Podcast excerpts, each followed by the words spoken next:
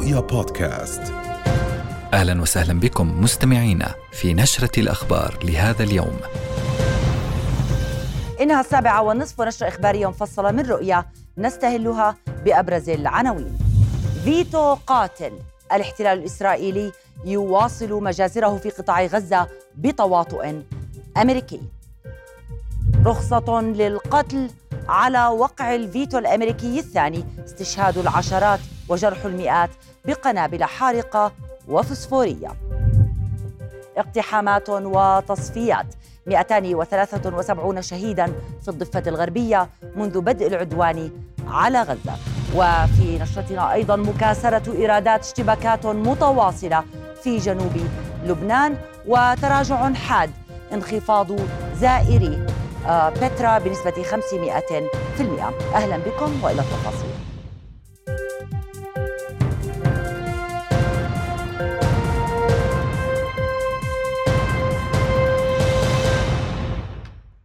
بعد نقد أمريكا لقرار وقف إطلاق النار في قطاع غزة يواصل جيش الاحتلال الإسرائيلي قصفه الجوي والبري والبحري للمناطق السكنية وارتكاب مجازر جديدة في رفح وخان يونس ومدينة غزة وجباليا وسط انهيار صحي وكارثة إنسانية تستفحل يوما بعد يوم. فقد دمر طيران الاحتلال عددا من المنازل وأوقع عشرات الشهداء والجرحى في خان يونس ودير البلح. كما أسفر قصفه المدفعي لمناطق شرق رفح عن استشهاد عشرة على الأقل. ولاحقا قصف الاحتلال محيط مدرسة تؤوي نازحين في مشروع بيت لاهية ما أدى إلى اشتعال النيران في مبنى مجاور لها ووقوع عدد من الإصابات. كما أصيب اثنان آخران في قصف منفصل على سيارة إسعاف قرب المستشفى الأوروبي. وليلة أمس أسفرت غارات الاحتلال على قطاع غزة عن سقوط نحو 180 شهيدا من بينهم 37 شخصا من عائلة واحدة في جباليا. وعلى الرغم من موجة الانتقادات الدولية الواسعة التي أثارتها مشاهد عشرات الفلسطينيين المجردين من ملابسهم يواصل الاحتلال الإسرائيلي اعتقال من هم في سن الخدمة العسكرية شمال غزة. زاعما أن اعتقالهم يأتي لتحديد من ينتمي منهم إلى حركة حماس.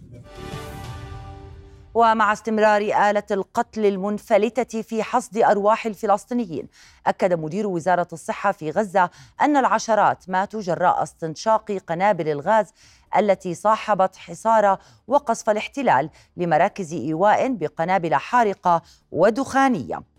ولاحقا ذكرت الصحة أن 71 شخصا استشهدوا و160 مصابا وصلوا إلى مستشفى شهداء الأقصى خلال الساعات الأربع والعشرين الماضية. أما المستشفى الأوروبي الذي وصف مديره الوضع بالكارثي فلا يجد عشرات الجرحى والمرضى مكانا لهم سوى الأرض ولا يجدون علاجا. هذا ووصفت المديرة الإقليمية لليونيسف في الشرق الأوسط أديل خضر القطاع بأخطر مكان في العالم بالنسبة للأطفال. في وقت حذرت فيه منظمة أنقذ الأطفال من وفيات بسبب الجوع والمرض قد تفوق تلك الناتجة عن القنابل. ومنذ السابع من أكتوبر أسفر عدوان الاحتلال عن 17500 شهيد. أكثر من ثلثهم نساء وأطفال إضافة إلى أكثر من 46 ألف مصاب وفقا لآخر حصيلة صادرة عن وزارة الصحة في القطاع. عندما أردنا الدفاع عن أنفسنا وطرد المحتل من أرضنا أصبحنا إرهابيين وأصبحنا دواعش وقتلوا أبنائنا ومزقوا أطفالنا. كم طفل تمزق أمام أمام العالم كله؟ كم طفل خرج أشلاء؟ كم مرأة حامل قتلت بما في بطنها؟ قضيتنا مش قضية 7 أكتوبر. من أكثر من 75 عام وإحنا نذبح وإحنا نقتل. الآمنين في بيوتهم يستهدفوا كل يوم نصحى عويلات وجراح كل يوم نصحى على نكبات كل يوم نصحى على كوارث فيش أمن. فيش سلامة. فيش اطمئنان. حتى الأماكن الآمنة غير آمنة. أي مجلس أمن؟ بعد 63 يوم من الحرب أي مجلس أمن؟ بعد المصائب والكوارث وحجم الكوارث اللي العالم كله شافها. ومباشرة إلى شبكة مراسلين من رفح غازي العالول ومن نابلس حافظ أبو صبرة ومن رام الله. أسيل سليمان أهلا بكما وأبدأ معك. غازي آلة القتل الإسرائيلية لم تتوقف. تواصل استهداف مناطق في آه، خان يونس ورفح وتستهدف المدنيين. ما الجديد لديك؟ طبعا تحية لك لنا بالفعل وبدنا نشهد آه، آه، يعني حالة جديدة في هذا الإطار فيما يتعلق بجرائم الاحتلال الإسرائيلي. عمليا آه، خلال اليومين الماضيين شهدنا استهدافا آه، آه، متكررا ومباشرا لمراكز الإيواء خاصة في شمال القطاع سواء من خلال الإعدامات الميدانية التي نفذت داخل مدرسة حلب وأيضا من خلال الاعتقالات التي لم نشهد مثلها من قبل عندما تم تجريد عشرات الشبان الفلسطينيين من ملابسهم واقتيادهم إلى جهة غير معلومة والتحقيق معهم في ظروف صعبة للغاية. أفرج عن البعض وبقي البعض في الأسر لدى الاحتلال الإسرائيلي. ولكن الجديد اليوم هو ما شهدته مراكز الإيواء في شمال القطاع من خلال إلقاء الخبب الضوئية والقنابل الضوئية التي تساقطت على خيام الفلسطينيين النازحين وهم بالآلاف في شمال القطاع واشتعلت النيران في هذه الخيام. وهو تطور خطير يؤكد بأن استهداف المدنيين في كل الأماكن آه، بات هو الواقع الذي يشهده الفلسطينيون في كل أماكن نزوحهم خاصة وأن الاحتلال يدعي بأنه يعطي أوامر وتعليمات متعلقة بمناطق آمنة ويدفعهم بالذهاب نحو مراكز الإيواء وهناك يستهدفهم مجددا وبشكل آه، آه، أعنف مما شهدناه خلال المرحلة الأولى من هذه الحرب. ميدانيا يمكن القول بأن التقدم العسكري بالنسبة للاحتلال الإسرائيلي في منطقة خان يونس بات ملاحظا ولكن آه، وسط تصدي واستبسال من قبل المقاومة الفلسطينية التي بالفعل منذ بداية هذه العملية العسكرية البرية في غزة وفي آه، خان يونس آه، نتحدث عن ما لا يقل عن 550 آلية عسكرية إسرائيلية دمرت بشكل كامل أو حتى جزئي ونتحدث عن عشرات الجنود الإسرائيليين الذين قتلوا على يد المقاومة الفلسطينية التي تؤكد بأنها موجودة في الميدان وأن كل الادعاءات من قبل الاحتلال الإسرائيلي بأن قدرات المقاومة آه، قد استطاعت تقويضها وانهاء حالة المقاومة في قطاع غزة كل هذا آه، آه، تنفيه بطبيعة الحال الصواريخ التي تخرج والإطلاقات الكبيرة التي تخرج من قطاع غزة بالأمس رصدنا إطلاقات وصلت إلى تل أبيب في مرتين وهي بالعشرات وهذا كان بطبيعة الحال رسالة من نار من قبل المقاومة الفلسطينية التي تؤكد بأن الاحتلال الإسرائيلي مهما فعل ودمر وارتكب مجازر إلا أن المقاومة الفلسطينية لا زالت قائمة وتستطيع التصدي لكل هذه المحاولات. أنتقل إليك أسيل سليمان، كيف كان المشهد اليوم في الضفة الغربية؟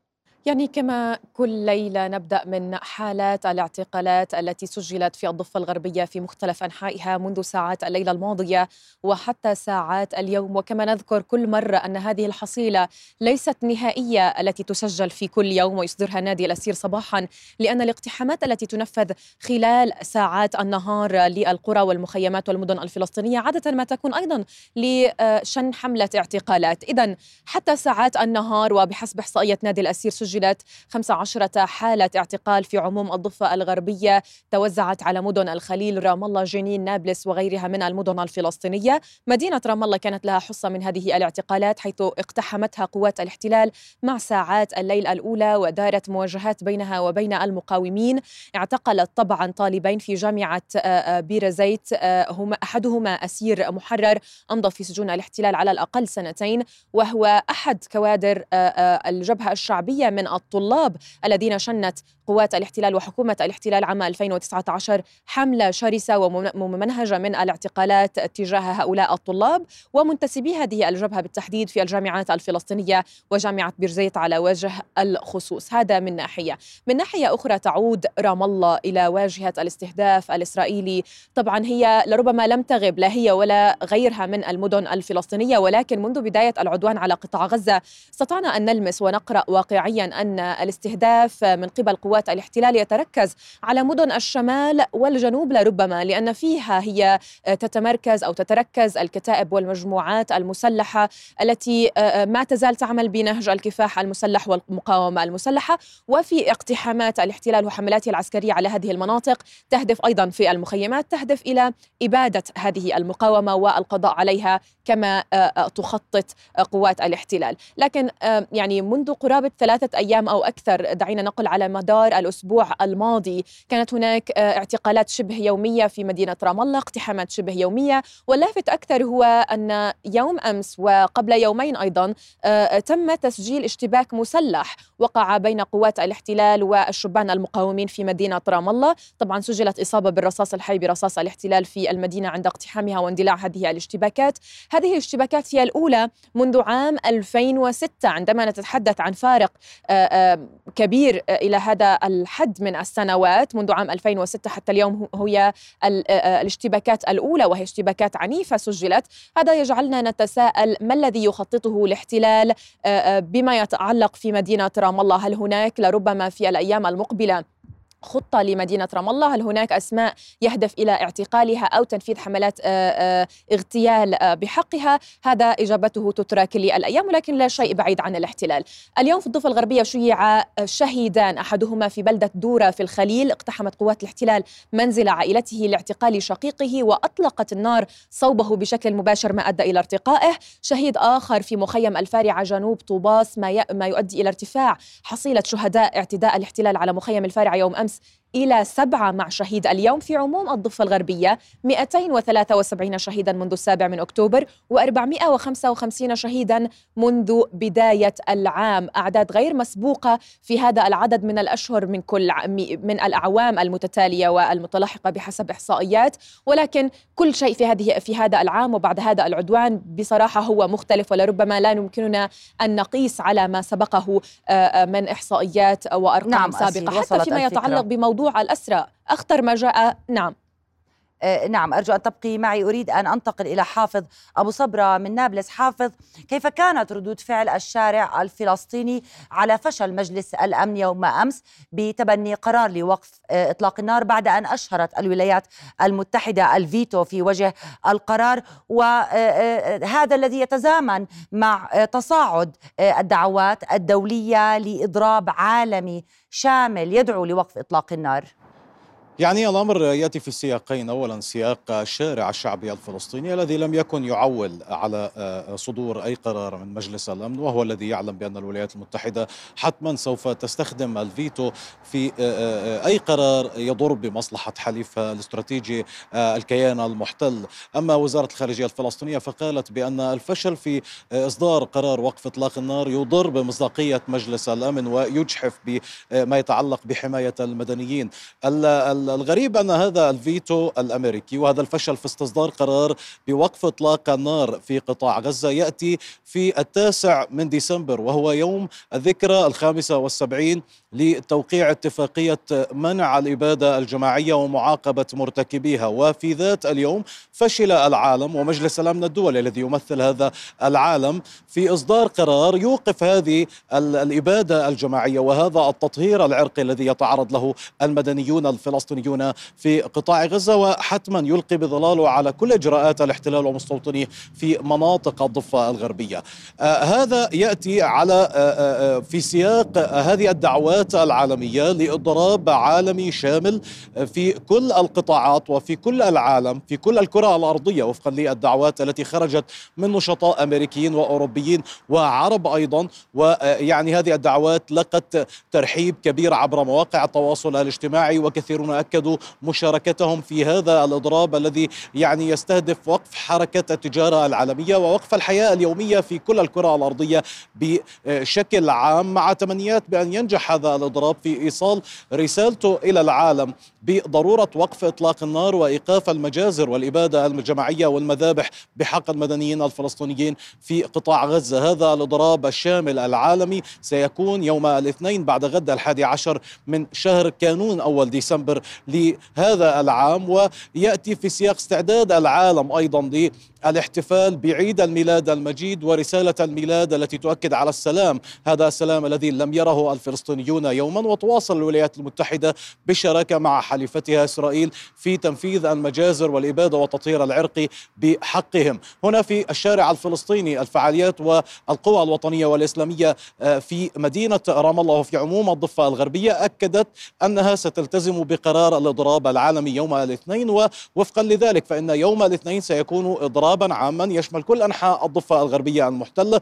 لربما القدس والداخل المحتل سيكونون على ذات الخطى خلال الساعات المقبلة. هذا في انتظار الشارع الفلسطيني اليوم ينتظر أن يتحرك العالم تماما كما كان يتحرك في الأيام العشرة الأولى من هذا العدوان الذي يتعرض له الفلسطينيون في قطاع غزة سيما وأن الفلسطينيون آه، يعني يشهدون هذا التراخي في الخروج إلى الميادين في الدول العربية وفي الشارع آه، الأوروبي والأمريكي. وبعد هذا الزخم الكبير الذي شهدته الميادين العامة والشوارع الرئيسية في لندن في نيويورك في واشنطن في آه، آه، برلين في إسبانيا في كل دول أوروبا كان الفلسطيني العالم يخرج ليؤكد وقوفه إلى جانب الضحية الفلسطينية ويؤكد آه، قلبه للرأي العام الذي حاول الاحتلال من خلال تباع صور نمطية مزيفة أن يبين بأن الفلسطينيين هم السبب في هذا وفي كل ما يجري على الأرض نعم. حافظ شكرا لك من نابلس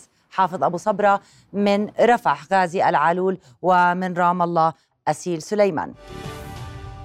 وفي غمرة تصديها لجيش الاحتلال على محاور عدة أعلنت المقاومة الفلسطينية وقوع قوتين إسرائيليتين خاصتين في كمينين في حي الشيخ رضوان ومنطقة الكرامة في مدينة غزة. وجرى الإجهاز على عناصرهما.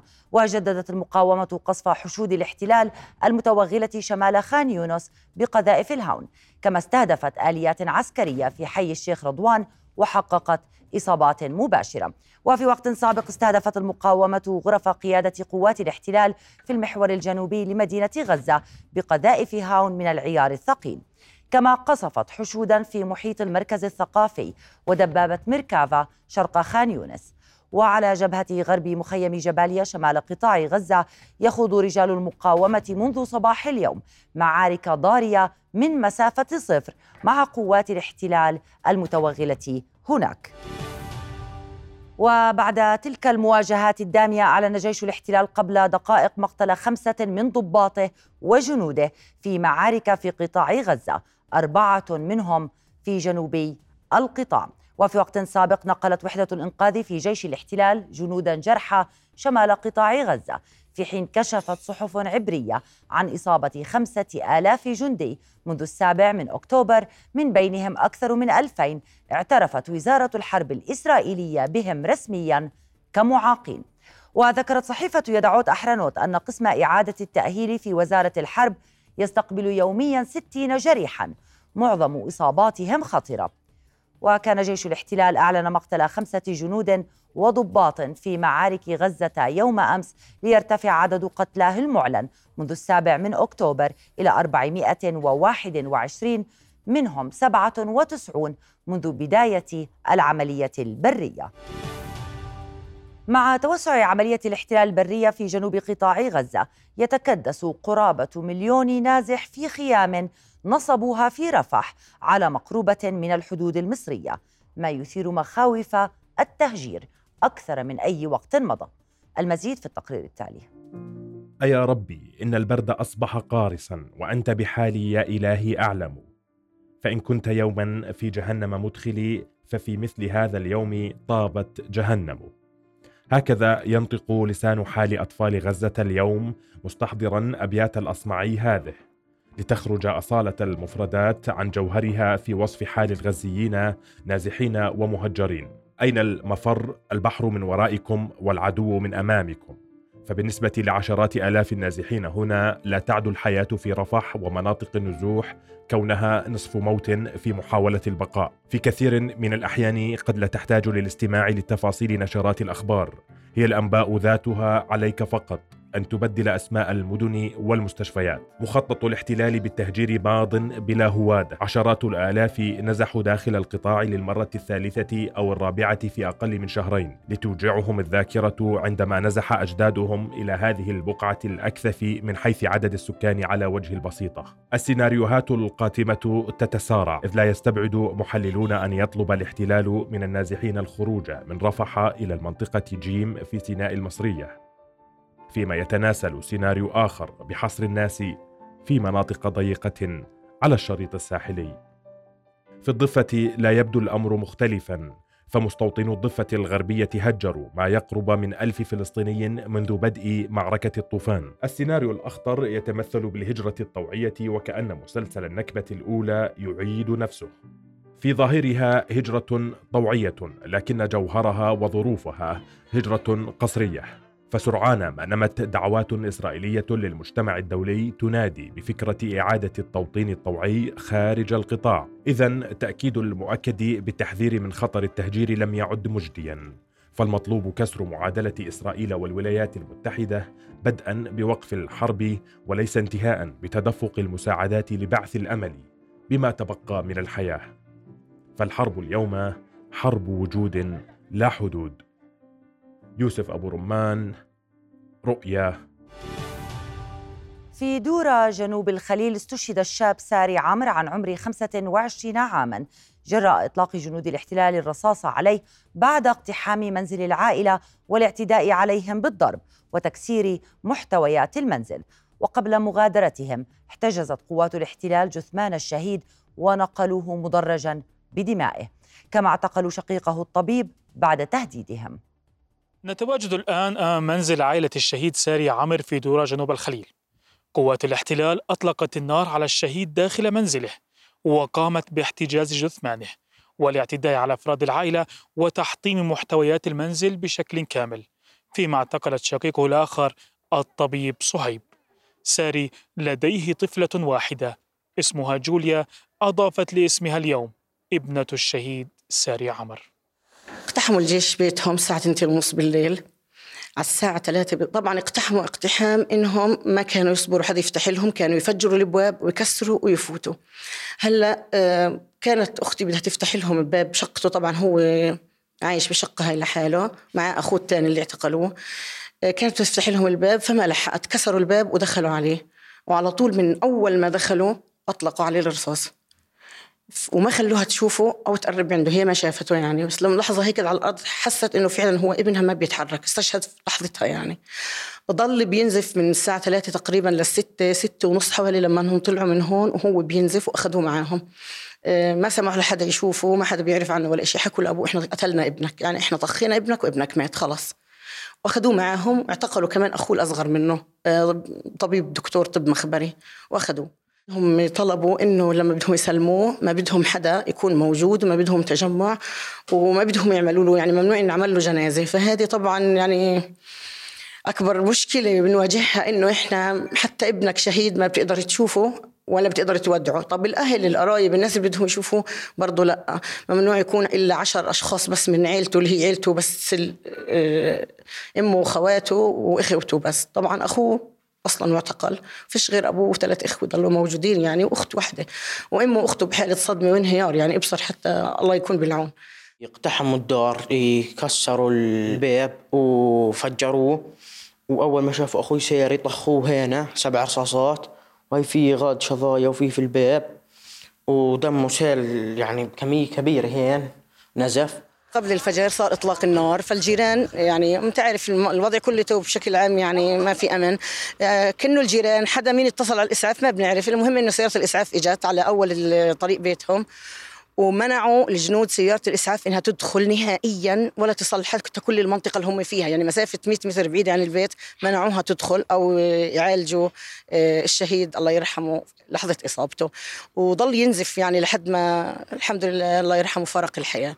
بالإضافة لإنه كل الأشياء اللي صارت يعني آه، معاهم فوق إنه ابنهم استشهد منعوهم يتحركوا إنه أي حدا بيتحرك بطخوه. ونهبوا منهم مبالغ مالية طائلة جدا يعني. آه، هم الحمد لله وضعهم المادي إنهم ناس مقتدرين. وذهب الذهب للستات اخذوه منهم برضه نفس الشيء صدروا منهم. ما زالت الحدود اللبنانية مع الأراضي الفلسطينية المحتلة تشهد تصعيدا من جانب جيش الاحتلال الإسرائيلي الذي قصف عددا من المواقع جنوبي لبنان اليوم. فيما يرد حزب الله بقصف مواقع وتجمعات لجيش الاحتلال. فقد استهدف حزب الله موقع السماقه في مزارع شبعة اللبنانية المحتلة وحشودا لجنود الاحتلال في محيطه بالأسلحة الصاروخية وأعلن تحقيق إصابات مباشرة. وفي وقت لاحق قصف تجمعا لجنود الاحتلال في محيط موقع رامية في المقابل قصفت مدفعية الاحتلال منطقتي اللبونة والظهيرة كما أسقطت عددا من القذائف في أطراف كفار شوبة وبين بلدتي راشية الفخار والفريدس جنوبي لبنان. وكان حزب الله أعلن استشهاد أحد عناصره جراء قصف الاحتلال على منطقة عيت الشعب جنوبي لبنان. تنضم إلينا من جنوب لبنان مراسلتنا جوانا ناصر الدين. أهلا بك. جوانا بالبداية كيف كان نسق العمليات العسكرية المتبادلة عبر الحدود اللبنانية؟ مساء الخير لنا. آه، سأبدأ مما يجري في هذه الأثناء في الواقع. الطيران المسير المعادي يستهدف بصاروخين أطراف بلدة كفرشوبة ومدفعية العدو تطلق قذائف ضوئية في أجواء عدد من المناطق الحدودية. في القطاع الشرقي مقابل إطلاق قنابل مضيئة فوق برج الملوك وكفركلة وهناك قصف إسرائيلي على أطراف القليعة. يمكن أن نقول أن التوتر كان على أشده طيلة هذا اليوم. القصف الإسرائيلي لم يهدأ طيلة النهار وبطبيعة الحال هو رد على كل العمليات التي قام بها حزب الله اليوم.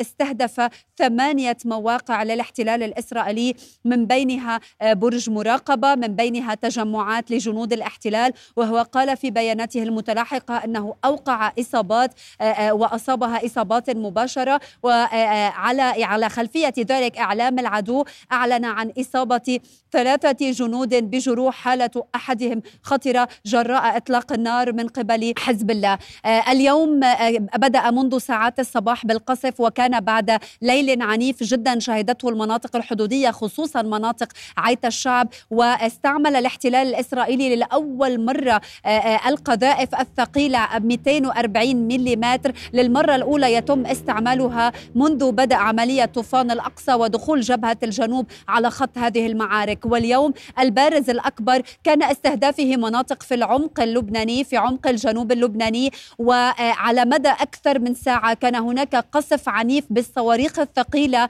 على طير حرفة. سمعت أصوات ضوي هذه الانفجارات وهذا الاستهداف في كل أجواء الجنوب اللبناني. حزب الله نعى أيضا عنصرا من عناصره استشهد آه، آه، آه، اليوم خلال هذه المواجهات وحتى الساعة لم تهدأ جبهة الجنوب اللبناني وبالتالي معظم البلدات خصوصا في القطاع الغربي تتعرض لقصف مدفعي إسرائيلي. ولكن لوحظ اليوم أن طائرات الاستطلاع الإسرائيلية لم تحلق كما جرت العادة ربما بسبب سوء الأحوال الجوية والضباب الكثيف ما أتاح لحزب الله القيام بعملياته. أما عن نسق هذه العمليات يمكن أن نقول أنه حافظت على تقريبا وتيرة الوتيرة التصاعدية آه، آه، آه، نفسها وأن حزب الله كما درجت العادة حافظ على وتيرة استهدافه للاحتلال الإسرائيلي لمواقع الاحتلال الإسرائيلي على طول الخط الحدودي خصوصا يعني إذا أردنا أن نتحدث موقع جل العلام الذي هو موقع المراقبة الأبرز للاحتلال الإسرائيلي بالإضافة إلى تجمعات الجنود خصوصا في راميا وفي ثكنة برانيت. آه لنا؟ نعم. آه جوانا يعني هل يمكن للعبة التوازنات التي آه يمارسها حزب الله والتي تمارسها تل أبيب أن تختلف اليوم خاصة بعد الفيتو الأمريكي الذي وأد آه، أي مشروع لوقف إطلاق النار في قطاع غزة؟ إذا أردنا أن نتحدث عن هذا الأمر يجب أن نوضح أمر مهم جدا أن آه، حزب الله يعلم تماما أو كان الموقف الأمريكي متوقع بطبيعة الحال أنه سيرفض وقف إطلاق النار آه، في غزة. وحزب الله منذ اليوم الأول عندما دخل على جبهة المعارك جبهة الجنوب كجبهة داعمة ومساندة آه، لغزة كان يعلم بحجم التهديدات والضغوط التي سيتعرض لها ليس فقط من فرنسا والولايات المتحدة وإنما أيضا عبر تهديدات تهديدات الاحتلال الإسرائيلي. ولكن مصادر مطلعة أمنية وعسكرية تقول لرؤية أن حزب الله سيحافظ على الوتيرة نفسها آه، آه، بعملياته العسكرية ضد الاحتلال الإسرائيلي. رغم أن هناك غموض يسود هذه المعارك أو جبهة الجنوب يسود آه، يعني رقعة اتساعها. لا نعلم إذا كانت ستتسع أكثر من ذلك رغم أنها تطال في بعض في بعض الأيام. مناطق في العمق اللبناني وأيضا تصل على بعد تسعة كيلومترات من الحدود اللبنانية.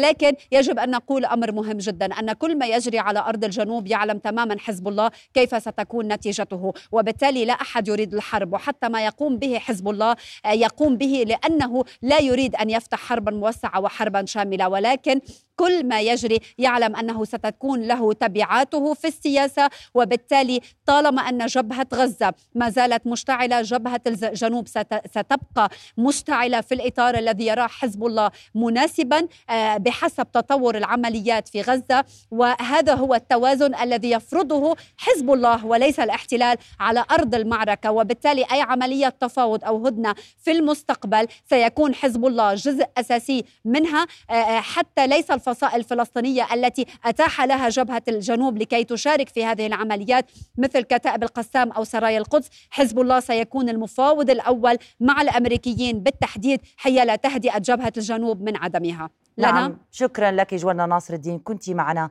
من جنوب لبنان. في رصد لنتائج حملة صنع في الأردن ظهر ارتفاع في حجم الطلب على المنتجات المحلية خصوصا المواد الغذائية والمنظفات بنسبة 20% وبأسعار مناسبة. هذا ما قاله وزير الصناعة والتجارة والتموين يوسف الشمالي خلال لقائه القطاع الصناعي في غرفة صناعة إربد. وأشار إلى وجود توافق مع غرفة صناعة الأردن في أن المقاطعة يجب ألا تشمل المنتجات المصنعة محلياً والمصانع التي تشغل عمالة أردنية. وأشار إلى أن تأثير المقاطعة على المنشآت الأردنية والعاملين فيها يمكن أن يؤدي إلى زيادة معدلات البطالة حيث يعمل حوالي 15 ألف موظف في هذه المنشآت. وحول الأسعار نفى الوزير أي ارتفاع في أسعار المنتجات الوطنية واعتبرها مجرد ادعاءات غير صحيحة. وشدد على أن جميع الأصناف لهذا العام أقل سعرا من العام الماضي. موضوع ارتفاع الأسعار لا هذا كلام شعور. آه، من ناحية الواقع إحنا لدينا دراساتنا كوزارة صناعة وتجارة نقوم بعمل تقرير شهري عن الأسعار الأصناف الأساسية حوالي 57 صنف هذول على مائدة كل مواطن أردني. نقوم بدراستها. بشهر أيلول كان هناك ارتفاع بمقدار 1% على بعض الأصناف اللي هو الأرز المتأتي من الهند. بسبب قرار الحكومة الهندية منع تصدير بعض الأصناف. بقية الأصناف أمانة أسعارها إذا ما قرنا بسنوات سابقة متدنية. وسأذكر مثال آه، سعر الزيت. الزيت في أدنى أسعاره. يعني في المؤسسة المدنية الآن يباع لتر الزيت ب 85 قرش. أسعار الدواجن إذا بتقارنها بالأسعار اللي كانت موجودة في رمضان عليها عروض على دينار و40 قرش. السكر آه، بقية الأصناف. بجوز في ارتفاع على مادة واحدة آه، ولا نعتبرها مادة أساسية الخيار. هذا بسبب تغير الفترة الزمنية اللي هي العروات بسبب آه، الظروف الجوية. وكل سنة بتم هذا الشيء. الخيار شوي في بعض من الارتفاع. تأكيدات وزارة الزراعة أنه هناك خلال الأيام القادمة سيتم تزويد بكميات أكبر للسوق المركزي وبالتالي زيادة العرض في السوق وتخفيض السعر آه، في متناول أيدي المواطن. تواصل سلطة إقليم البتراء التنموي السياحي تنفيذ الحملة الهادفة إلى إزالة الاعتداءات داخل موقع بترا الأثري بالتعاون مع وزارة الداخلية. رئيس مجلس مفوضي السلطة الدكتور فارس بريزات أوضح أن الحملة تستهدف الباعة المتجولين غير المرخصين أو الاعتداءات على الكهوف والموقع الأثري والمواقع الأثرية داخل البتراء وذلك عبر تنفيذ الأحكام القضائية غير المنفذة. وفي المقابل تواصل السلطة وفقا لبريزات تطوير الموقع الأثري بحيث يدخل السياح من السيق ويكون بإمكانهم الخروج من مناطق أخرى تعمل السلطة على إنشائها مثل القرية الثقافية. وعن تداعيات الحرب على غزة بين بريزات وجود انخفاض كبير في أعداد زوار البتراء إذ لا يتجاوز عددهم في هذه الأيام الألف زائر وفي بعض الأحيان 400 يوميا نحن تأثرنا كثيرا من الحرب على غزة. قبل بداية الحرب كان يأتي إلى البتراء تقريبا خمس ألاف زائر في اليوم. اليوم نتحدث عن أقل من ألف زائر في يوم من الأيام وصلنا إلى 400 زائر خلال الأيام القليلة الماضية. نتأمل بعد انتهاء هذه الحرب أن تعيد الحركة السياحية إلى إلى سابق عهدها الحملة التي قمنا بتنفيذها بالتعاون مع وزارة الداخلية والأجهزة الأمنية ذات العلاقة تهدف إلى إنفاذ القانون. هناك أكثر من 991 قضية مفصولة في المحاكم غير منفذة. تهدف هذه الحملة لتنفيذ هذه الأوامر والأحكام القضائية. ومن شأن هذا أن يحد من المخالفات العشوائية في الموقع الأثري سواء كانت بالباعة المتجولين غير المنظمين وغير المرخصين أو الاعتداءات التي تتم على الكهوف والمواقع الأثرية داخل المحمية الأثرية. تراجعت أسعار الذهب بنسبة 1.18% في المئة في نهاية جلسة تداول يوم أمس الجمعة وأغلق عند 2003 دولارات للأونصة وجاء تراجع أسعار المعدن الأصفر مدعوما بظهور بيانات أمريكية ذات صلة بالوظائف. أظهرت قوة سوق العمل الأمريكي ما يؤشر إلى إمكانية استمرار البنك المركزي الأمريكي بسياسته النقدية المتشددة عبر رفع أسعار الفائدة في اجتماعه المرتقب يوم الأربعاء المقبل. نقيب تجار الحلي والمجوهرات ربحي علان أرجع تراجع الأسعار إلى عمليات جني أرباح للمستثمرين. فضلا عن ظهور بيانات اقتصادية أمريكية جيدة تتعلق بالدولار. ومحليا انخفضت الأسعار بواقع 40 قرشا للجرام ليبلغ سعر عيار 21 40 دينارا و60 قرشا. وتستند النقابة على إغلاق الأسواق العالمية يوم الجمعة لتحديد أسعار يومي السبت والأحد. ارتفعت أسعار النفط أكثر من 2% في نهاية تداولات الأسبوع. بعد بيانات أمريكية دعمت توقعات نمو الطلب فيما سجلت الأسعار خسائر أسبوعية. وأغلق خام برنت عند 75 دولارا و84 سنتا للبرميل. فيما بلغ سعر الخام الأمريكي 71 دولارا و23 سنتا. أما أسبوعيا فسجلت الأسعار انخفاضا للأسبوع السابع على التوالي وهي أطول سلسلة انخفاضات أسبوعية في خمسة أعوام. وسط مخاوف من استمرار وجود فائض في الإمدادات.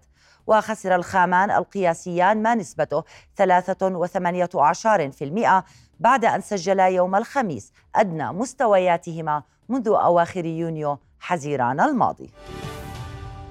تحت أزيز الطائرات ونيران القنابل يحاول الغزيون الحصول على ما يتيسر من غذاء وماء في جنوب قطاع غزة المحاصر بينما تخلو المخازن والمتاجر من أي إمدادات غذائية في هذه المنطقة. أغلقت المحال التجارية في قطاع غزة عقب 65 يوما من الحرب. التي طالت كل مناحي الحياة ملقية بظلالها على اقتصاد البلاد وتجارها ليسود الفراغ رفوف البقالات والمحال. آه، صعب نلاقي حاجات في الأسواق. يعني إذا نزلنا على السوق إذا لقينا حاجة بنلاقي إنه الموضوع آه، يعني غالي حتى على الأشخاص إنها تشتريها إذا موجود. ولكن آه، شيح جدا في الأسواق الموجود. حاجات التنظيف دواء الغسيل حاجات مسح البيوت مسح الحاجات اللي إحنا أصلا نستخدمهاش كثير لأنها هي عبارة عن حاجات شهرية لما بنستخدمها مش يومية يعني. وإن توفر المال لا يجد المواطنون ما يشترونه.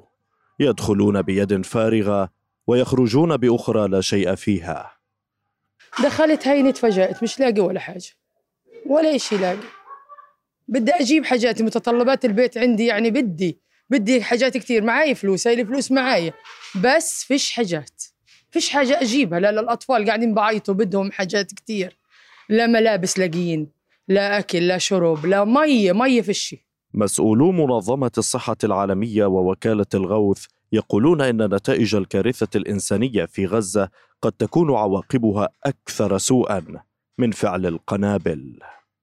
مع استمرار عدم إدخال البضائع والمواد التموينية إلى قطاع غزة، أجبرت هذه المحال التجارية على إغلاق أبوابها أمام المواطنين الذين باتوا ينتظرون المساعدات التي في الغالب لا تصل إليهم.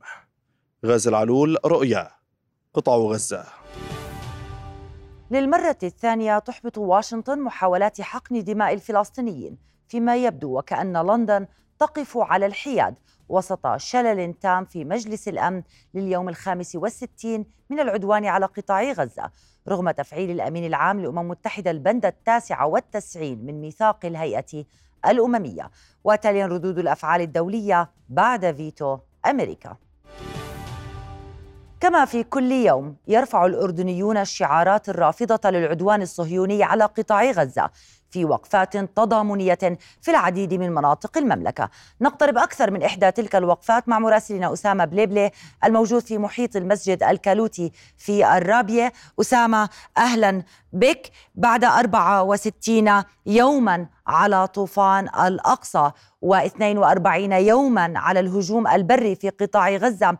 آه، ومحاولتين فاشلتين لتبني قرار من مجلس الأمن لوقف آه، العدوان بعد الفيتو الأمريكي ماذا يقول الشارع الأردني؟ نعم لنا يعني بالفعل تستمر هذه الوقفات الاحتجاجية منذ اليوم الأول للعدوان الإسرائيلي على قطاع غزة حتى هذا المساء. وربما يمكن أن نؤكد بأنها ستستمر حتى الأيام القادمة طالما هنالك عدوان إسرائيلي ممنهج على قطاع غزة وهي المحاولات التي لم تعد خفية على أحد بأن الكيان الإسرائيلي يسعى لعملية التهجير القسري لسكان القطاع وعملية أيضا إفراغه من سكانه ونقلهم إلى دول أخرى. كان هذا حديث أيضا السياسيين فيما يتعلق بهذا الموضوع. الشعب الأردني اليوم واعي جدا لما يتعلق في القضية الفلسطينية وربما أصبح أوعى بكثير من الأيام السابقة فيما يتعلق بهذه القضية. يعني عندما نتحدث أيضا بما يتعلق بالفيتو أيضا الشارع الأردني ينظر بأن هنالك تحركات بالخفاء من قبل الكيان عفوا الكيان الإسرائيلي بالإضافة إلى آه، أمريكا التي تنقذ هذا الفيتو عندما يكون هنالك حديث عن هذا الأمر. تظهر للعالم بأنها تسعى لعملية إيقاف الحرب إلا أنها فعليا هي من الباطن تعمل على استمرار الحرب من خلال الدعم والمؤازرة التي تقوم بها للكيان الإسرائيلي المحتل. يعني يمكن أن نشاهد أيضا بأن الهتافات ستستمر ومستمرة فيما يتعلق بالشارع الأردني. يعني هنا نرى ونشاهد عدد الشباب الذي ما زال مستمر يستمر في عملية الوقوف في منطقة ساحة الكالوتي. وتحديدا هذا المكان الذي أصبح يعتبر رمز للحركات الشعبية والشبابية أيضا بالإضافة إلى الحركات الحزبية التي دائما ما تدعو إلى هذه الوقفات التي تندد بعدوان الكيان الاحتلال الإسرائيلي المستمر على قطاع غزة. وربما أيضا الضفة الغربية حتى نشاهد أيضا بأن العدوان يتوسع من قبل العدوان الإسرائيلي من الضفة الغربية وإلى قطاع غزة وغيرها حتى أن بعض الدول القريبة من الفلسطين المحتلة تشهد قصف يوما بعد آخر. يمكن أن نتحدث أيضا لنا فيما يتعلق في أن في التاسع وعشرين من أيلول سبتمبر عام 2015 تم تحديد أن يكون يوم 9 كانون الأول. ديسمبر هو اليوم الدولي لإحياء وتكريم ضحايا جرائم الإبادة الجماعية من خلال الجمعية العامة للأمم المتحدة. ويمكن أن نشاهد في ظل هذا التاريخ الذي يصادف اليوم. نحن نصادف أبشع الجرائم التي آه، تحصل بحق الفلسطينيين والغزيين في قطاع غزة من عمليات التهجير وعمليات القتل للأطفال والشباب والشيوخ وكافة من يسكن على هذه البقعة الصغيرة التي تشهد حصارا منذ سنوات من قبل كيان الاحتلال الإسرائيلي. يعني يصادف اليوم هذه الذكرى وتحتفل المنظمة فيها. بكل عام واليوم العالمي لذكرى ضحايا جرائم الإبادة الجماعية وفي اليوم الدولي لإحياء ذكرى ضحايا جرائم الإبادة الجماعية وتكريمهم ومنع تداول هذه الجريمة بين الشعوب. ما زالت ضحايا غزة تزداد يوما تلو الآخر من قبل إبادة القصف الإسرائيلي لأهالي غزة بشكل جماعي. ويستمر استهداف أيضا قوات الاحتلال الإسرائيلي للمستشفيات نعم. والمدارس والمنازل المدنيين لدفع عجلة الإبادة الجماعية وعدم أخذ هؤلاء الأبرياء في عين الاعتبار. كما يمكن أن نتحدث بأن الشعب الأردني أيضا استنكروا التواطؤ الدولي تجاه العدوان العدوان الإسرائيلي بما يتعلق في القضية الفلسطينية المصيرية التي لطالما كانت يعني قضية الشعب الأردني الذي تحدث عنها في نعم كافة المحافل الدولية سواء كانت من الحكومة أو من الشعب أيضا.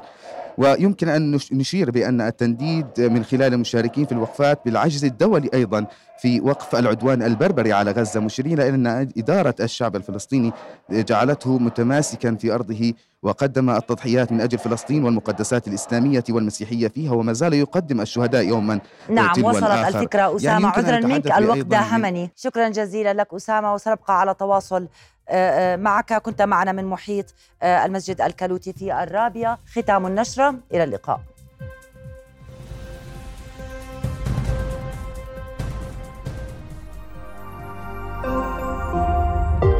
رؤيا بودكاست.